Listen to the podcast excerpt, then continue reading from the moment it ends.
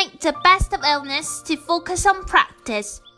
Although we might be sick, we're still living this life, which is the most precious thing. Make every minute count and make the best of your life in undertakings that are of benefit to self and others. Do not immerse yourself in comparisons and regrets.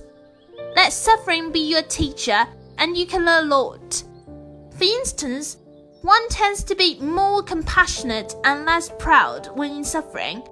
One tends to aspire to spiritual cultivation rather than being attached to worldly pleasure.